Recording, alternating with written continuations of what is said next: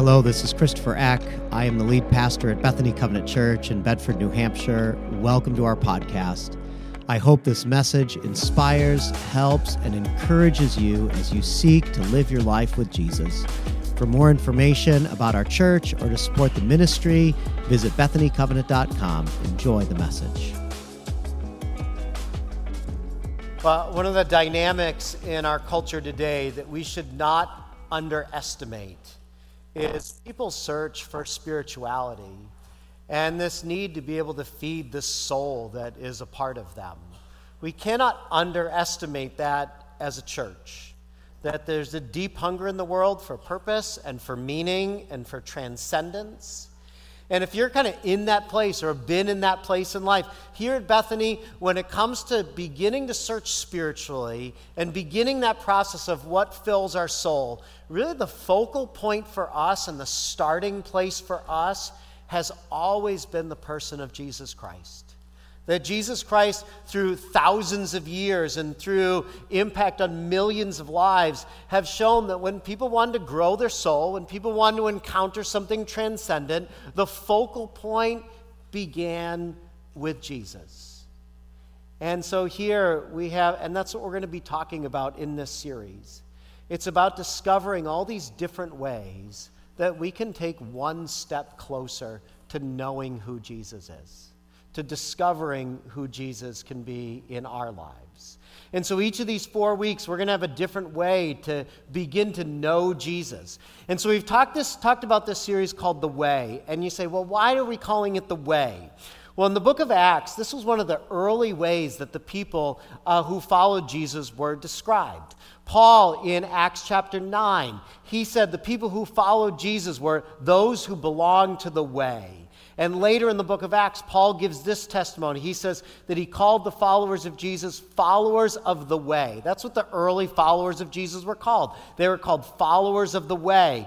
And so Jesus then becomes kind of no matter where we were, or and so here at Bethany, that's what we're doing is we're looking at Jesus as following the way, as following the ways of Jesus.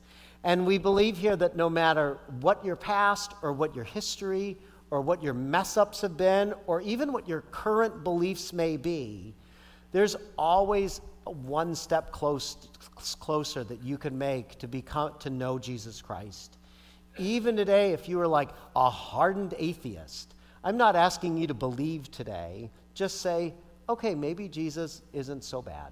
Maybe there's something about this Jesus. If you've never believed in Jesus, there's still so much to learn from the person of Jesus Christ. One day, Jesus is walking with his disciples. They're headed to the villages around the area of Caesarea, Caesarea Philippi. And they've had, had kind of a lot of time to talk on these ta- walks from town to town. And on this walk, it's recorded in Mark 8:27, and Jesus strikes up this conversation with the disciples as they're walking. He says to ask them a question. And he asks them the question, "Who do you say that I am?" Kind of an odd question to ask somebody. If you were to turn to the person next to you and ask, who do you say that I am? Or who do others say that I am? Like you may, then they're going to base their answers maybe on your reputation. Or if you ask your child, they're going to maybe say, like, I don't know, dad, I don't know, mom. Like it's kind of an odd question to ask. Who do you say that I am? So Jesus asks them this question, and the disciples give a lot of answers because they're not quite sure how to describe Jesus. They replied, Some say John the Baptist others say Elijah, and still others one of the prophets. That's like quite a list. Just the fact that they went to the prophet Elijah in that list of people said most people thought that Jesus was pretty great in that day. It would be like in our day if you were asked, like if you asked people, who do you say that I am? And people said to you, oh, many people think that you're a lot like Elvis. Like that would be kind of like what the disciples gave here. Like they described people of such prominence when Jesus asked them this question. And then Jesus turned to them and said, But what about you? He asked. Who do you say that I am? And how they answered that question would shape the rest of their lives. that if we, how we answer that question will shape the rest of our lives. And so if you answer that question and you answer that, well, I think Jesus was a great moral teacher. Well, then here's the thing is spend some time listening and getting to know the teachings of Jesus Christ. Because in many traditions, he's been known as a great moral teacher, so get to know his teachings. If you conclude that Jesus is one of the great spiritual leaders in human history, that should make us want to study his words even closer. If you say, I believe that Jesus is God and Messiah, then that means that everything in us needs to do a deep dive continually into the life of Jesus. Or maybe you conclude, I don't know if the words of Jesus are that great. Well, so many people have found them great, and so start to do your own research and your own reading and your own study into the words of Jesus. And so, in this series called The Way, we're going to look at four ways that you can know Christ in our day today. How can you follow Jesus and know Christ in our world today? And the first one is this that we're going to look at today is we know Christ by hearing the words of Christ. We must know the words of Christ, Jesus' teaching, Jesus' words, Jesus' stories, Jesus' parables. If you want to know Jesus and the message of Jesus, we need to do a deep dive into those things. One author says when it comes to the words of Jesus, Jesus, here are all the things that we can do with them. We can ponder and ruminate. We can chew on them and embrace them, address them, imitate them, respond to them, follow the words of Jesus. We can change our direction because of the words of Jesus. He says we can eat the words of Jesus, kind of like take them deep in. We can revere them, meditate on them, pray on them, hear them, reflect on them, consider them, listen to them, remember them, study them. It is impossible to know someone if you don't know anything that they ever said. And so we learn about a person through the words that they spoke. And we learn about Jesus through the words that he speaks. And so today I want to give you three kind of critical practices for knowing the words of Jesus. Each are not going to come as that big of a surprise, but allows us to get what Colossians 3:16 says is that we let the words of Christ dwell among you richly. Imagine the words of Christ dwelling inside you richly. That on days where you don't feel like you have enough, all of a sudden the words of Christ kind of come to the surface. Or on the days that you're looking for strength, the words of Christ just come to the surface.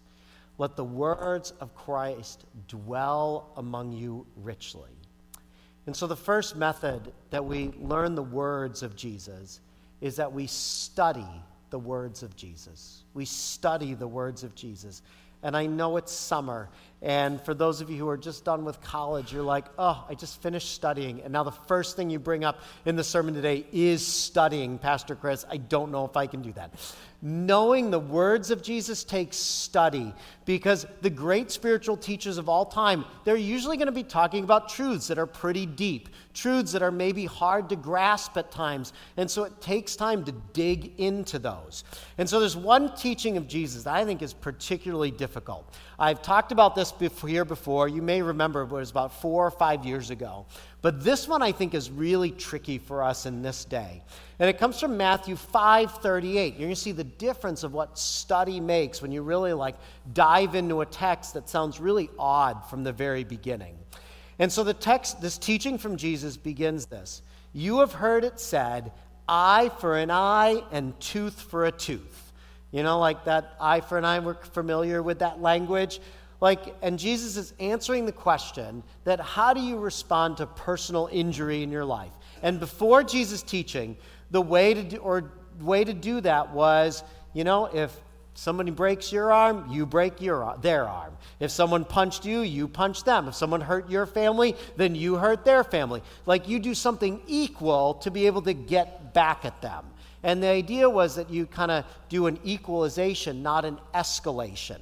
Now, that was actually an improvement over like the escalation strategy if somebody harmed you. Because before this eye for an eye, tooth for a tooth thing, like that, everything just de escalated. Somebody did something to you, and you did worse to them. And then they did worse to you, and then you did worse to them. And the whole thing just escalated out of control. So the eye for an eye, tooth for a tooth was a little bit of an improvement.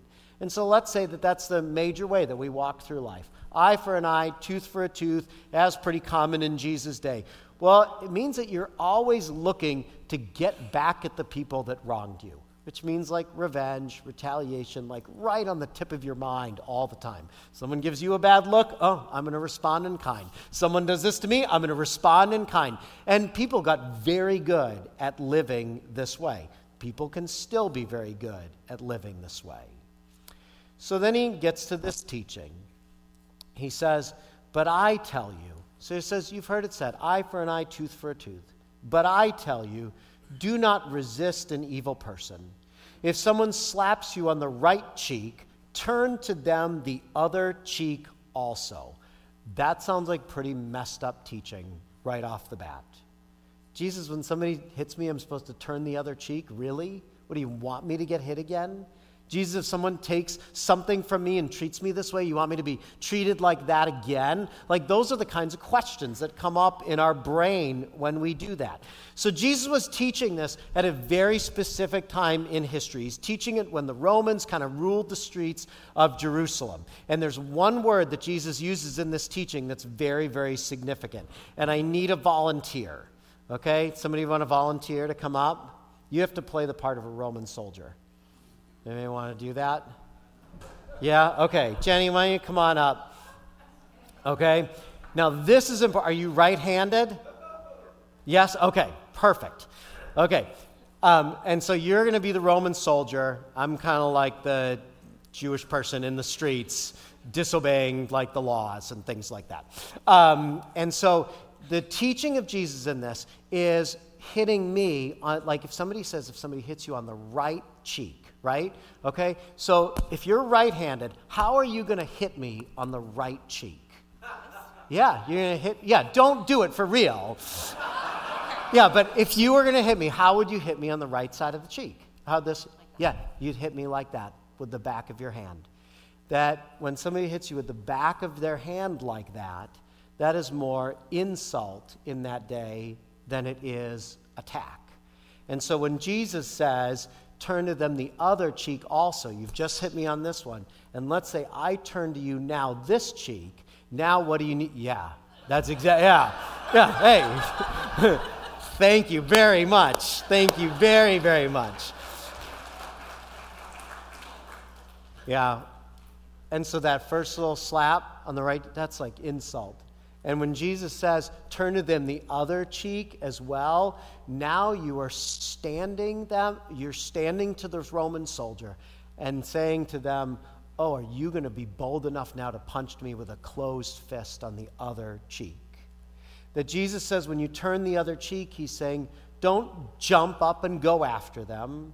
Don't seek revenge and retaliation in that moment, but don't just lay there either be strong enough to stand up and face them. And then you put the responsibility back on the soldier to hit you again, this time with a closed fist on the left cheek. When someone hits you in an insulting manner, be secure in who you are and stand up. Be strong and don't be afraid to make yourself vulnerable in that situation. Don't be fearful and don't harbor feelings of revenge and retaliation stand again in a peaceable way that shows secureness and strength and character and love. That Jesus is not teaching you to get hit again. Jesus is saying, a weak heart is a heart that wants retaliation and revenge. A strong heart is loving those even when they insult you and injure you. And this is what we see in the civil rights movement of the 60s. You know, this kind of movement of nonviolence, this movement of standing up with strength of character and strength of spirituality in the midst of that. Paul would say Romans 12:10, "Do not be overcome by evil, but overcome evil with good." And so one of the greatest teachers of all times tells us, "Venge, retaliation, in that moment are not our only options to insult and injury. There are life giving options available to us. A pretty profound message of Jesus. Just that one little word, right cheek versus left cheek, and it changes the meaning of the passage. Now we got to do a little deeper study into this because there's many places where this text does not apply.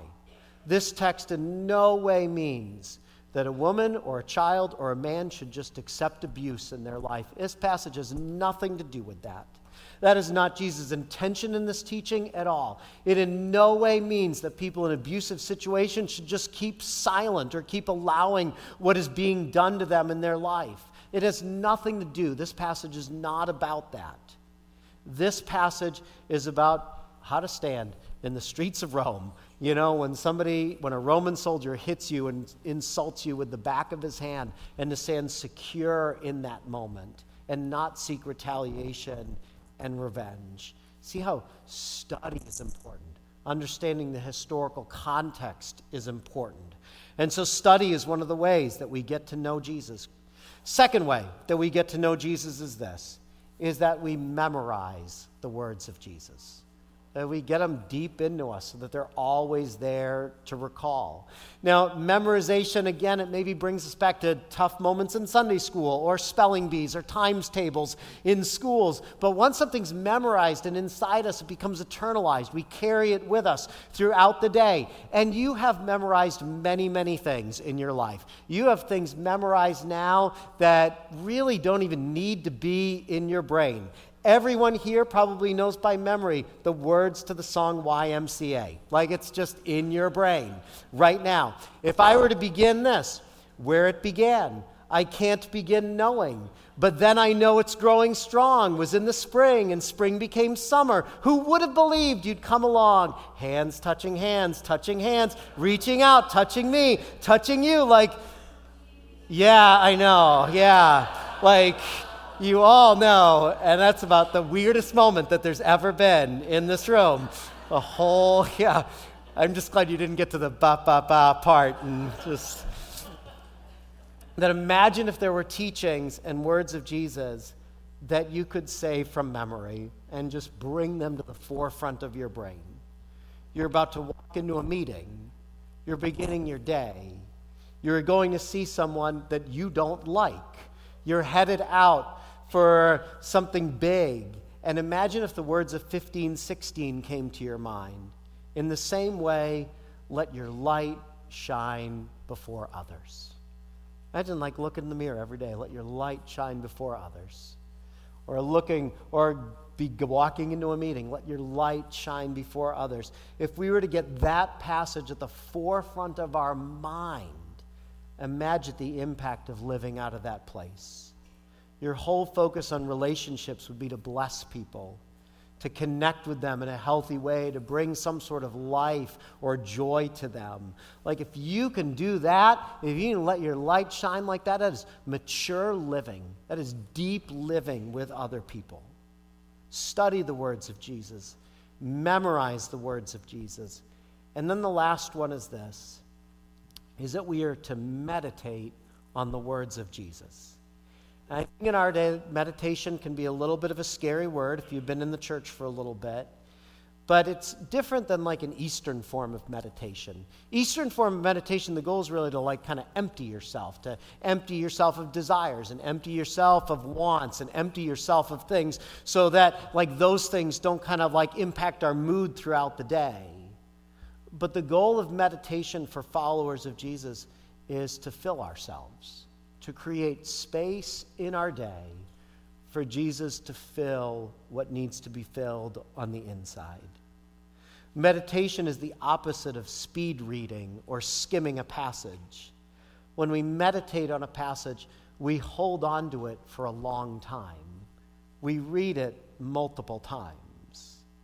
Meditation involves three very simple things as we just need to set aside time, we need to find a place, and we need to find a posture. Normally, that's just sitting in a quiet place to be able to take that five minutes and just be quiet before God. And so today, if we were to meditate on something right now, on words of Jesus, this is from John chapter 1. The next day, John was there again with his two disciples. When he saw Jesus passing by, he said, Look, the Lamb of God. When the two disciples heard him say this, they followed Jesus. Turning around, Jesus saw them following and asked, What do you want? They said, Rabbi, where are you staying? Come, he replied, and you will see. Imagine if you just sat down and meditated on those words of Jesus. Come, and you will see. Come, and you will see. To know Christ, to seek Christ, we must know the words of Christ. We study the words, we memorize the words, we meditate on the words of Jesus. So, a man by the name of Gaylord Kambarami, he was the general secretary of the Bible Society, and he was in Zimbabwe selling Bibles. And he struck up a conversation with a man, and he could see that the man was interested in the Bible. But the man was not interested in the words on the page or the content of the Bible. The man was interested because he looked at the pages of the Bible, and they were the perfect size and material and texture for rolling cigarettes.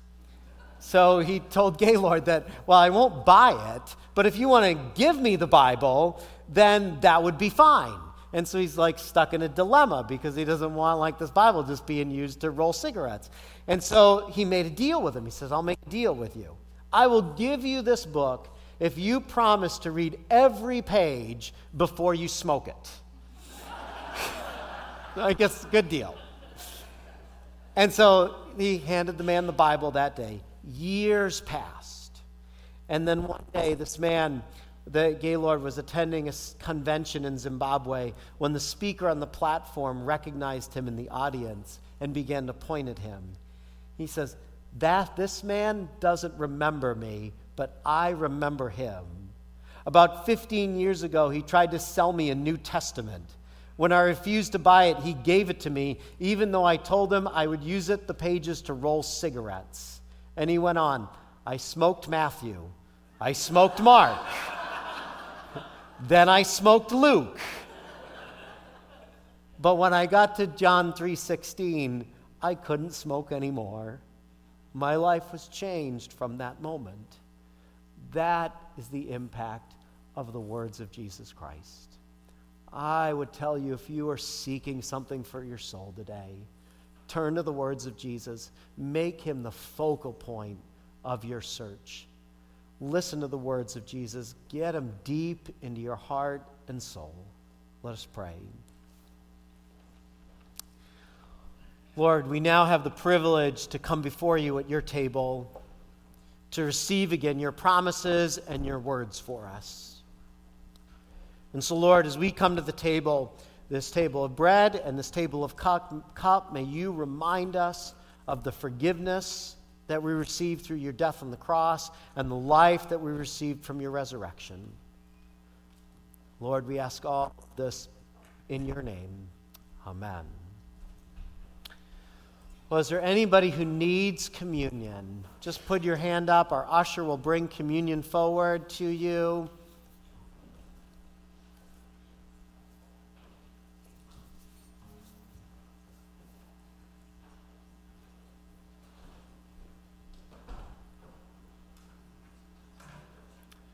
Thank you so much to our ushers.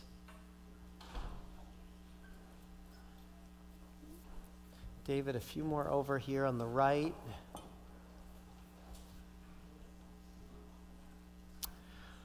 Well, here at Bethany Covenant Church, you do not need to be a member to receive communion, just one who has put their hope trust in the person of Jesus Christ. Hear the words of our Lord Jesus as they are delivered by the Apostle Paul. For I received from the Lord what I also handed on to you that the Lord Jesus, on the night when he was betrayed, took a loaf of bread. And when he had given thanks, he broke it and said, This is my body that is for you. Do this in remembrance of me. In the same way, he took the cup also after supper, saying, This cup is the new covenant in my blood. Do this as often as you drink it in remembrance of me. For as often as you eat this bread and drink this cup, you proclaim the Lord's death comes. And so I'd invite you to prepare the bread.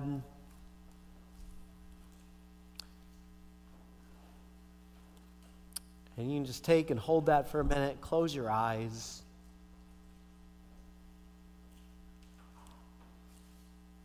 And maybe today is just the first time in a long time that you've said anything to Jesus.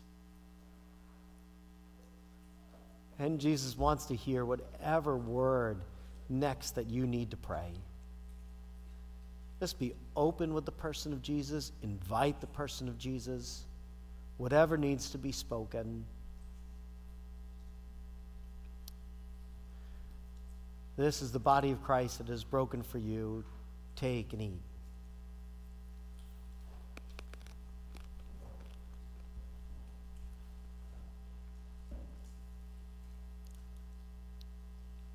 And I invite you to prepare the cup.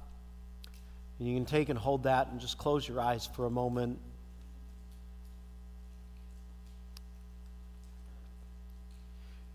In this moment, just be reminded of the grace of God filling you. The grace of God which floods your life, the grace of God that forgives you of mistakes, the grace of God that washes away regrets. And just live in that grace for a moment. This is the cup of the new covenant in Jesus Christ. Take and drink.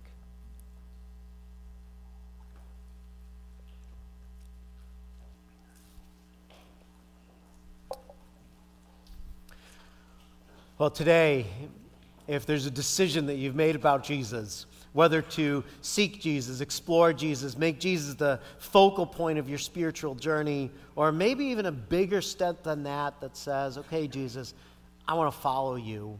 I want to learn what life means in you. I would invite you to make sure that you let one of the pastors know after church today. Let them know that you made that decision. And right now we're going to close. I invite you to stand. Pastor Elizabeth, will you lead us out today as servants of Jesus Christ?